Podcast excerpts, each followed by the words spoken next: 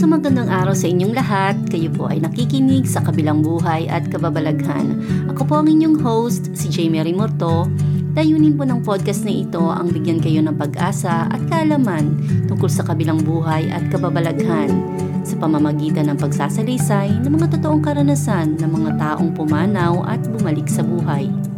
Isasalaysay ko din sa inyo ang mga kababalaghang ginagawa ng ating Panginoong Yesus sa pamamagitan ng mga taong tumanggap sa Kanya ito ay mga storyang nangyayari sa kasalukuyan na lingid sa kaalaman ng karamihan.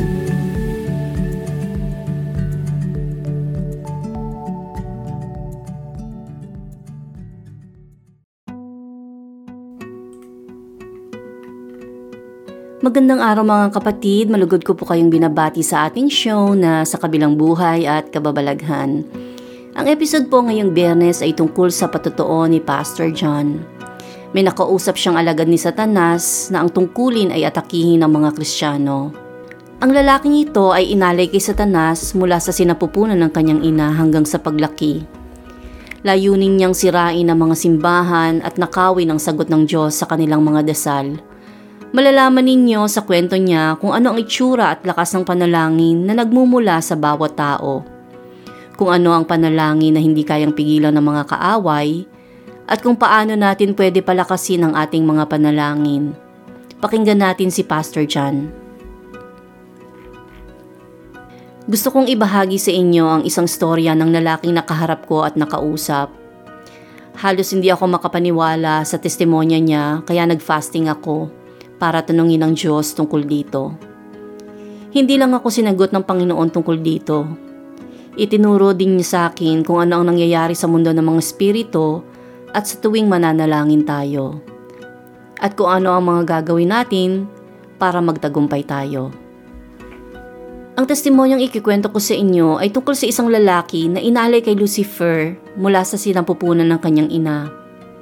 Apat na taon siya na magsimulang magpakita ng mga kakaibang kapangyarihang espiritual. Natakot sa kanya mga magulang niya at noong anim na taong gulang siya, ibinigay siya ng tatay niya sa mga mangkukulam para maturuan. Sa loob ng sampung taon, marami na siyang ginagawang mga kakaibang bagay para sa kaharian ng Diablo at maging ang mga mangkukulam ay nagkaroon ng takot sa kanya. Sa murang edad ay terrible na siya sa mga ginagawa niya para sa Diablo at sa loob ng dalawampung taon, napakarami na niyang napatay na tao. May kapangyarihan siyang humiwalay sa kanyang katawan para mag-astral project sa pamamagitan ng transcendental meditation. Kaya niyang palutangin ang kanyang katawan sa ere at kaya niya din itong iwan habang naglalakbay sa iba't ibang lugar. Astral traveling ang tawag niya dito. Alagad ni Satanas ang lalaking ito at misyon niya ang sirain ng maraming simbahan at mga pastor. Isang araw, inutusan siyang sirain ng isang simbahan. Puspusan ng pananalangin sa simbahan na to pero maraming pag-aaway at pagkalito ang nangyayari dito. Inumpisahan niyang atakihin ang simbahan na to pero nagtawag ang pastor ng fasting para sa buong simbahan. Nagfasting ang buong simbahan at maraming nangyaring pagsisisi at kapatawaran. Nagkaisa ang bawat miyembro ng simbahan na to at ipinagdasal nila na kumilos ang Panginoon para sa kanila, para sa mga mahal nila sa buhay at para sa iba. Patuloy na umatake ang lalaking ito sa simbahan kasama ng maraming demonyo. May propesiya na nagsabi sa simbahan na kailangan nila makipaglaban sa spirito laban sa mga kampon ng kadiliman na umaatake sa kanila. Isang araw, nag-astral project ulit ang lalaking ito papunta sa simbahan kasama ang maraming demonyo para atakihin ito. Sa testimonya niya, sinabi niyang nasa ibabaw siya no ng simbahan. Sinusubukan niyang atakihin ito pero may ilaw na nagpoprotekta dito at biglang-bigla na may dumating na isang batalyon ng mandirigmang anghel na umatake sa kanila. Nagkaroon ng paglalaban sa himpapawid at naglisana ng mga demonyo. Inaresta naman siya ng mga anghel. Anim na anghel ang humuri sa kanya at nagdala mula sa bubong ng simbahan pababa sa altar nito. Nasa altar siya habang patuloy na nagdadasal ang mga tao sa simbahan. Nasa pagitan sila ng spiritual warfare at pinapatalsik nila ang anumang gawain ng demonyo sa espiritu. Nangunguna sa panalangin ng pastor nang kausapin siya ng espiritu ng Diyos. Sinabi nito na nagtagumpay sila at kasama nila ang biktima na kailangan nilang tulungang makalaya sa pamamagitan ng deliverance. Nang buksan ng pastor ang mga mata niya, nakita niya ang lalaki na nakahandusay sa lapag.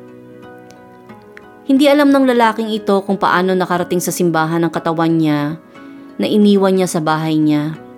Ang alam niya lang ay may dumakip sa kanyang mga anghel mula sa bubong. Dahil sa sinabi ng Diyos sa pastor ang nangyari, tinanong ng pastor ang lalaki, Sino ka? Nanginginig ang lalaking ito habang kinakausap dahil sa mga naglalabasang demonyo sa katawan nito. Ipinagdasal nila ang lalaki at pinalaya sa mga demonyo. Matapos nito ay nagsimulang magkwento ang lalaking ito tungkol sa buhay niya. Mula noon ay naging kristyano na ang lalaking ito at naging evangelist. Ginagamit siya ng Panginoong Hesus sa deliverance ministry. Dahil sa gusto kong makita at makausap ang lalaking ito, tinanggap ko ang paanyaya sa akin na hapunan kung saan ay isa siya sa imbitado. Curious akong marinig mula sa kanya ang istorya. Nang gabing yon, nagbigay ng testimonya ang lalaking ito. Marami siyang sinabi. Minsan ay napapaiyak siya dahil sa mga nagawa niyang kasalanan. Marami siyang kinausap na demonyo at kapwa manggagawa para sa Diablo. Meron silang mga toka at oras ng trabaho. May oras sila sa pakikipaglaban. Sinabi niya na sa mundo ng mga espiritu, kung ang isang lugar ay napapangibabawan ng makapal na kumot ng kadiliman na singtigas ng bato, maaring magkuta dito ang mga demonyo para impluensyahan ang mga pangyayari sa lupa. Sa tuwing matatapos ang mga demonyo at mga taong ahente ni Satanas sa kanilang tokang gawain, nagpupunta sila sa mga kuta nila sa lupa, ilog o dagat para magpalakas ng kanilang spiritu. Sinabi niya na para maging malakas ang kanilang spiritu, kailangan nilang mag-alay ng mga sakripisyo sa altar. Ang mga sakripisyong ito ay mga gawain katulad ng pangkukulam, pagpatay, pagpapalaglag ng bata, maging ang pagsasakripisyo sa altar ng tao o ng hayop. Gumagawa din sila ng kung ano-anong sakripisyong sexual gaya ng iba't ibang uri ng immoral na bagay at kalaswaan. Ang mga gawaing ito ay nagpapalakas ng kanilang kapangyarihan. Sinabi niya na mula sa himpapawid, ang panalangin ng mga Kristiyano ay nakikita bilang mga usok na umaakyat sa langit. May tatlong lakas ito ayon sa kanya. May mga panalangin na umuusok papunta sa langit, pero habang paakyat ito ng paakyat ay unti-unti ding nawawala. Ang mga panalangin ito ay galing sa mga Kristiyanong hindi tumatalikod sa kasalanan nila, kaya ganun na lang kahina ang mga panalangin nila. Ang pangalawang uri ng panalangin ay yung umaabot hanggang sa makapal na kumot na bato ng mga demonyo sa himpapawid. Pero hindi nito kayang lampasan ang kumot na ito. Ang mga panalangin na ito ay galing sa mga taong namumuhay ng banal pero kulang sa pananampalataya. Hindi malakas ang paniniwala nila na matutupad ang kanilang mga panalangin at may mga importanteng bagay silang nalilimutan na kailangan para maging malakas ang kanilang mga panalangin. Ang pangatlong uri ng panalangin ay yung punong-puno ng apoy. Habang papaakyat ito, tumatagos ito sa makapal na kumot ng Diablo sa himpapawid na tumutunaw sa matigas na aspeto nito. Madalas kapag nagsisimula pa lang magdasal ang isang Kristiyano, ang panalangin nila ay katulad ng unang uri. Nagiging katulad ito ng pangalawang uri at sa pagpapatuloy sa pananalangin, nagiging makapangyarihan ang kanilang panalangin na tumatago sa makapal at matigas na kumot ng Diablo sa himpapawid. Madalas kapag nakikita ng mga ahente ni Satanas na nagbabago na ang anyo ng panalangin ng isang tao, at nagsisimula ng mag-apoy, ipapaalam ng mga ahente sa himpapawid ang nangyayari sa mga spirito sa lupa para hadlangan ang panalangin ng isang kristyano. Maraming kristyano ang napipigilan ng mga demonyo. Minsan, nasa punto sila na nagsisisi sa kanilang mga kasalanan at inahayaan ang salita ng Diyos na suriin ang kanilang spirito Tumitibay ang kanilang pananampalataya pero bigla silang makakatanggap ng tawag sa telepono sa pagitan ng taimtim na pananalangin. Hindi nila alam na nawawalan ng puwersa ang kanilang panalangin sa tuwing napuputol ito. Iyon ang gusto ng mga demonyo, ang mawala ang atensyon mo sa pananalangin. Iba't ibang bagay ang gagawin nila para istorbuhin ka sa pananalangin mo. Nandyang pasasakitin nila ang parte sa katawan mo o bibigyan ka ng sensasyon ng pagkagutom para pumunta sa kusina. Kapag ginawa mo ang isa sa mga ito habang nananalangin, natalo ka ng mga demonyo. Tinuturuan dapat ng mga pastor ang mga tupa nila kung paano manalangin. Hindi lang dapat nakaswalang pananalangin ang ginagawa ng mga Kristiyano. Dapat ay naglalaan din sila ng oras sa bawat isang araw para sa Diyos na walang kahit anong pwedeng makaistorbo sa kanila. Kapag ginawa ito ng isang tao sa araw-araw, kapag hinayaan niyang bigyan sila ng inspirasyon ng banal na spirito, may mangyayari sa mundo ng mga spirito. Malalampasan nito ang kumot na bato sa himpapawid. Mag-aapoy ang kanilang mga panalangin na tutunaw sa makapal na kumot na bumabalot sa himpapawid na hindi kayang pigilan ng mga demonyo o kahit sinong tao dahil sa sobrang init nito. Lahat ng demonyo ay nagsisilisan kapag nangyayari ito. At nawawala din ang mga hadlang sa panalangin ng isang tao. Mararamdaman mismo ng tao na madali para sa kanila ang manalangin at magiging masayang karanasan ito para sa kanya. At magiging makapangyarihan at taimtim ang pananalangin niya na kadalasan ay nawawala ng pakiwari sa oras.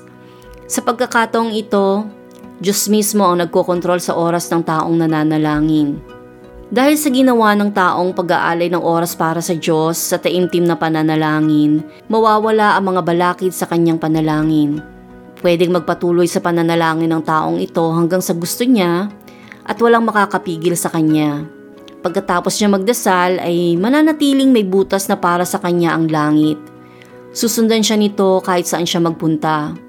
Walang anumang kumot na hahadlang sa mga panalangin niya at magkakaroon siya ng karanasan na tinatawag na open heaven.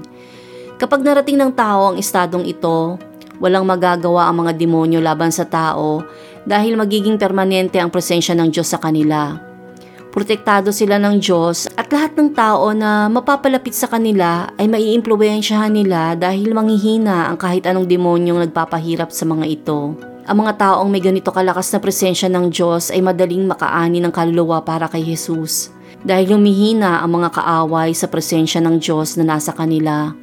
Kapag ipinapanalangin nila ang mga may sakit, gagaling ang mga ito at maraming bagay ang kakaiba sa kanila. Kaya naman lubos silang kinamumuhian ng mga demonyo.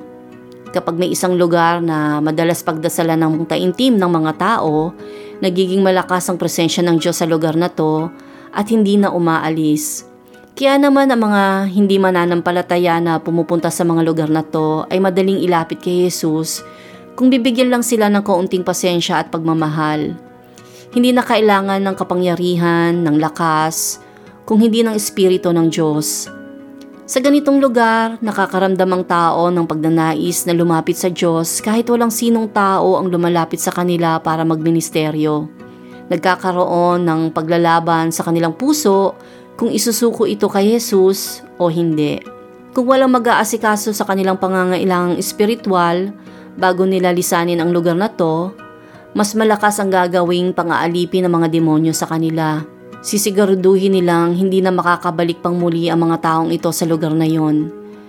Patuloy naming pinakinggan ng lalaking ito habang isinasalaysay niya ang mga gawain niya para sa Diablo at kung ano ang mga nakikita niya sa spiritu. Sinabi niya na lahat ng mga taong nagkakaroon ng malakas na panalangin ay minamarkahan nila. Pinapag-aralan nila ang mga taong ito para malaman ang mga kahinaan. Iyan ang ginagamit ng mga demonyo laban sa kanila. Malakas ang presensya ng Diyos sa mga taong galing sa taimtim na panalangin. Ang Diyos ang kanilang ligaya at lakas. Pagkatapos nila manalangin, aatakihin sila ng mga demonyo sa mga kahinaan nila para ilayo ang focus nila sa Diyos. Kung ang taong ito ay maiinitin ng ulo, gagawin lahat ng kaaway para galitin siya. At kapag nagalit siya, mawawala ang focus niya sa Panginoon. Pipilitin niya na ibalik ang saya niya na bigay ng banal na spirito pero wala na to. Dito nagtatagumpay ang mga kaaway. Kapag hindi napipigilan ng mga Kristiyano ang mga tukso na bigay ng kaaway, gagawin ng demonyo ang lahat para isara ang bukas na langit para sa isang taong nagtagumpay na mabuksan ito. At kapag nagtagumpay sila para isara ito at maibalik ang kumot na singtigas ng bato, mawawala ang lakas ng presensya ng Diyos na dahilan para magkaroon ng maraming mirakulo na walang kahirap-hirap sa tuwing magdadasal siya. Hindi ibig sabihin nito na hindi na siya anak ng Diyos, kung hindi nawawala ang mga pagpapala na madaling makarating sa kanya noon. Gagawin ng mga demonyo ang lahat para alamin ang kahinaan ng isang tao kaya kung ang kahinaan ng isang tao ay sex, tutuksuin siya ng mga ito sa maraming pagkakataon para ihain sa kanya ang mga bagay na hirap siyang baguhin. Kapag tinanggap niya to sa isip niya, ay mahirapan na ulit siyang ibalik ang kaloob ng Diyos sa kanya. Maaaring sabihin niyo na hindi ito patas, pero nakalagay sa Biblia na dapat isuot ng bawat Kristiyano ang kanyang sandatang pandigma gaya ng baluti ng katuwiran at helmet ng katotohanan upang labanan ang mga pakana ng Diablo. Maaring hindi natin nakikita ang kahalagahan ng mga armas na to sa ating pakikipaglaban sa Espiritu. Pero tinuruan tayo ni Jesus kung paano magdasal. Di ba sinabi niya na manalangin tayo at huwag iharap sa matinding pagsubok at ilayo sa masama? Sa tuwing magkakaroon tayo ng tagumpay sa pananampalataya, isipin natin na tao lang tayo na may kahinaan hindi perpekto ang ating kaluluwa kaya dapat lagi tayong manalangin na masaya po akong nananalangin pero sa pagharap kong muli sa mundo, huwag niyo po akong ihatid sa pagsubok at ilayo niyo po ako sa masama. Kaya matuto tayong magpasalamat sa Panginoon sa patuloy niyang paggabay sa atin. Minsan may mga nangyayaring masama sa buhay natin na nakakasakit sa atin. Iniisip natin na bakit ito hinayaan ng Diyos na mangyari. Kung alam lang natin kung paano tayo pinoprotektahan ng Diyos, pasasalamatan natin siya. Kapag natutunan nating magtiwala sa Panginoon, wala tayong gagawin kung hindi pasalamatan siya. Sinabi ng lalaking ito na laging may sagot ang Diyos para sa ating mga panalangin. Ang nangyayari, may mga sagot sa panalangin ng tao na hindi nakakarating sa kanya. Bakit? Dahil sa digmaang nangyayari sa Espiritu. Isa na dito ang sagabal na kumot na singtigas ng bato na humahad lang sa mga panalangin o dahil sa naisasara ulit ito ng mga demonyo. Pero may sinabi ang lalaking ito na yumanig sa aking pananampalataya. Sampung araw akong nag-fasting para tanungin ng Panginoon tungkol dito. Sinabi ng lalaking ito na ang bawat Kristiyano ay may anghel na nagsisilbi para sa kanya. Alam natin ito dahil sinasabi ito sa Biblia. Pero sinabi niya na ang sagot sa ating mga panalangin ay dumadaan sa kamay ng ating mga anghel, gaya ng nasasaad sa libro ni Daniel. Kung alam ng tao kung paano isuot ang mga sandata niya sa spirito, iyon din ang magiging kasuotan ng kanyang mga anghel na may hawak na kasagutan sa kanyang mga panalangin. Ang mga Kristiyano ay hindi nag-iingat sa mga bagay na pumapasok sa isip nila. Kapag hindi nila nilalabanan ang mga masasamang bagay na nasa isip nila, wala ring suot na helmet ang mga anghel nila. Kaya kung ano man ang spiritual na sandata ang hindi mo inilalagay sa pamumuhay mo sa lupa, yun din ang sandatang kulang sa anghel na nagsisilbi sa iyo. Hindi ang katawang lupa natin ang pinoprotektahan ng mga armas na to, kung hindi ang ating pakikibakang espiritual laban sa mga gawain ng kaaway. Kapag naglalaban ang mga demonyo at anghel natin, tinitira ng mga demonyo ang parte ng anghel na walang proteksyon Titirahin siya sa ulo kung wala siyang suot na helmet. Titirahin siya sa dibdib kung wala siyang suot na baluti. Kung wala itong sandalyas, gagawa ng apoy ang mga demonyo para sudungin ang mga paa niya. Maaaring mahirap ito paniwalaan, pero ito ang kwento ng lalaking ito. Tinanong namin siya, nakakaramdam ba ang mga anghel ng init ng apoy? Pero ito ang sinagot niya. Matindi ang labanan sa mundo ng spirito. Kapag nagtatagumpay ang mga demonyo laban sa anghel ng Diyos, ang una nilang kinukuha ay ang sagot sa panalangin ng isang tao na nasa kamay ng anghel. Ninanakaw nila ito at ibinibigay sa mga miyembro ng kulto o mangkukulam. Tandaan niyo na sinasabi sa Aklat ni Santiago, ika, unang ikapitulo at ikalabing pitong berso na ang lahat ng mabuti at ganap na kaloob ay buhat sa Diyos mula sa Ama na lumikha ng mga tanglaw sa kalangitan. Hindi siya nagbabago o nagdudulot ng bahagyamang dilim dahil sa pagbabago. Saan kukuha ng mga kaloob ang Diablo para sa mga kampon niya? Paanong nagkakaanak ang mga taong pumupunta sa mga mangkukulam at satanista kapag gusto nilang magkaanak? Saan nanggagaling ang mga kaloob na yon? Sa Diyos ng mga Kristiyano ba sila humiling? Sa Diyos na may likha? Hindi, di ba? Ninanakaw ito sa mga Kristiyano na hindi marunong manalangin hanggang sa huli. Sa Biblia, sinasabi sa atin na huwag tumigil sa pananalangin Maghihintay ka ba ng sagot kay Jesus hanggang sa dumating ito? O titigil ka sa pananalangin at hahayaan ang mga kaaway na nakawin ng panalangin mo? Hindi titigil ang mga kaaway sa pagnanakaw para sa iyo at hindi sila masisiyahan hanggat hindi nila nadadakpi ang anghel mo. Kapag nadadakpi ng mga demonyo ang anghel ng isang tao, madalas ang taong ito ay biktima sa lupa. Magagawa ng kaaway ang lahat ng gusto nila gawin laban sa isang kristyano na to dahil sa nabihag ang kanyang anghel na proteksyon niya sa espiritu. Tinanong namin siya, ibig mong sabihin um, pwedeng dakpi ng mga demonyo ang anghel ng isang tao sa espiritu? Sinabi niya na nangyayari to pero dahil sa tulong na panalangin ng ibang kristyano, may dumarating na ibang anghel para magpalaya sa anghel ng taong nito. Sa mga pagkakataong nakabihag ang anghel ng kristyanong ito, nagkakaroon ng pagkalito.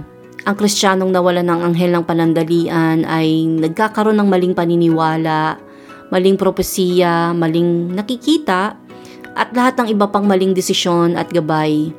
Madali para sa mga kaaway ang atakihin ng taong ito para maging alipin ng kasalanan. Nabalisa ako sa mga narinig ko at ayaw kong paniwalaan ang mga sinabi niya. Nawala lahat ng seguridad ko sa pananalangin. Kinonsulta ko ang Panginoon sa loob ng sampung araw. Dito kinumpirma ng Panginoon ang mga narinig ko. At binuksan din niya ang mga mata ko para dagdagan ang aking kaalaman. Binigyan niya din ako ng gabay sa mga dapat gawin para maging epektibo ang ating pakikibakang espiritual. Sinabi niya na importante na nabubuhay tayo sa suot nating mga armas sa espiritu, ang armor of God. Kapag sinusuot natin ito, hinahayaan nating ang Diyos ang lumaban para sa kapakanan natin. Pangalawa, sinabi niya na kailangan nating maintindihan ang trabaho ng mga anghel sa buhay natin at maging sensitibo sa mga nangyayari sa ating puso dahil ito ang gabay natin sa kung ano ang nangyayari sa spirito na may kinalaman sa atin. Pangatlo, hindi natin alalay ang banal na spirito. Trabaho iyon ng mga anghel. Ang banal na spirito ang nananatiling nasa tabi natin para gabayan tayo kung paano manalangin ng tama. Minsan siya ang gumigising sa atin sa kalaliban ng gabi para manalangin. Pero kadalasan nilalabanan natin ito at sinasabi na hindi pa natin oras magdasal. Pero sasabihin ulit nito na manalangin tayo sa oras na yon dahil alam niya at nakikita niya kung ano ang mangyayari. Minsan sasabihan niya tayo na magpastig kinabukasan pero nilalabanan natin ito at sinasabing hindi pa. Sa Monday pa tayo magsisimula. Alam ng banal na spirito ang mga mangyayari kaya dapat tayong maging sensitibo sa mga sinasabi niya sa atin. Ang banal na spirito ang nagagabay sa atin tungo sa katuwiran. Kailangan nating mapanatili ang ating pananagumpay sa panalangin. Maging maligaya nawa ang ating buhay sa pananalangin. Amen and Hallelujah. At iyan po ang pagsasalaysay ni Pastor John. Bago po tayo magtapos, gusto ko pong basahin ninyo ang nasasaad sa Daniel chapter 10 na tulad ng isinasalarawan ng lalaking ito. Ang chapter na ito ay tungkol sa pagpa-fasting ni Daniel para bigyan siya ng Diyos ng pangunawa para maintindihan ang mga pangitain na ibinigay sa kanya. Dininig ng Diyos ang panalangin ni Daniel mula sa unang araw nitong pagpa-fasting, pero hinadlangan ng demonyong may mataas na tungkulin ang sinugong anghel. Dalawamput isang araw itong nakipaglaban sa Prince of Persia at nakalaya lamang sa tulong ni Archangel Michael bago magkaroon ng pagkakataong magpakita kay Daniel. At dyan po natatapos ang patutuo tungkol sa kadakilaan ng ating Panginoong Diyos. Kung nagustuhan niyo po ang ating episode ngayong biyernes, type glory be to God at kung tinanggap niyo na po si Jesus bilang inyong Panginoon at tagapagligtas, type Amen. Type both kung pareho. At kung gusto nyo din pong maging partner ni Lord sa pagpapalaganap ng gospel sa pamamagitan ng storya ng mga totoong tao na nakaranas ng pagmamahal ni Jesus, i-share nyo lang po sa lahat ng podcast na ito. Kung kayo naman po ay may karanasan ng mirakulo na ginawa ng Panginoon sa inyong buhay at gusto nyo itong ibahagi sa podcast na to, i-comment nyo lang po sa post ko o mag-message sa Precious Soul page ng Facebook. Mapapakinggan niyo po ang lahat ng episode ng podcast na to sa Spotify, Anchor, o sa inyong paboritong podcast player sa mga link. I-click nyo lang po ang follow button o i-like ang Precious Soul Facebook page. Sa susunod biyernes ay mapapakinggan ninyo ang totoong karanasan ni Brian. Si Brian ay isang atheist at sa kanyang pagkamatay ay napunta siya sa langit para hatulan na mapunta sa impyerno. Sa impyerno ay pinahirapan siya ng mga demonyo at nakita niya rin ang mga parusa sa iba't ibang tao na hindi tumanggap kay Jesus. Marami siyang nakitang kilalang tao na nasa impyerno at isa na dito si Hitler. Abangan ang detalye ng karanasang ito sa susunod na episode ng Sa Kabilang Buhay at Kababalaghan. Ako po ang inyong host, si Jamie Remorto na nagpapaalam sa inyong lahat at sa pangalan po ni Jesus naway tumanim po sa puso at isip nyo ang mensahe ng podcast na ito dahil hindi natin hawak ang ating buhay. Kapag binawi po ito, siguraduhin po natin na ang pinili natin na makasama ay ang ating Panginoong Jesus. Hanggang sa susunod na linggo, Shalom.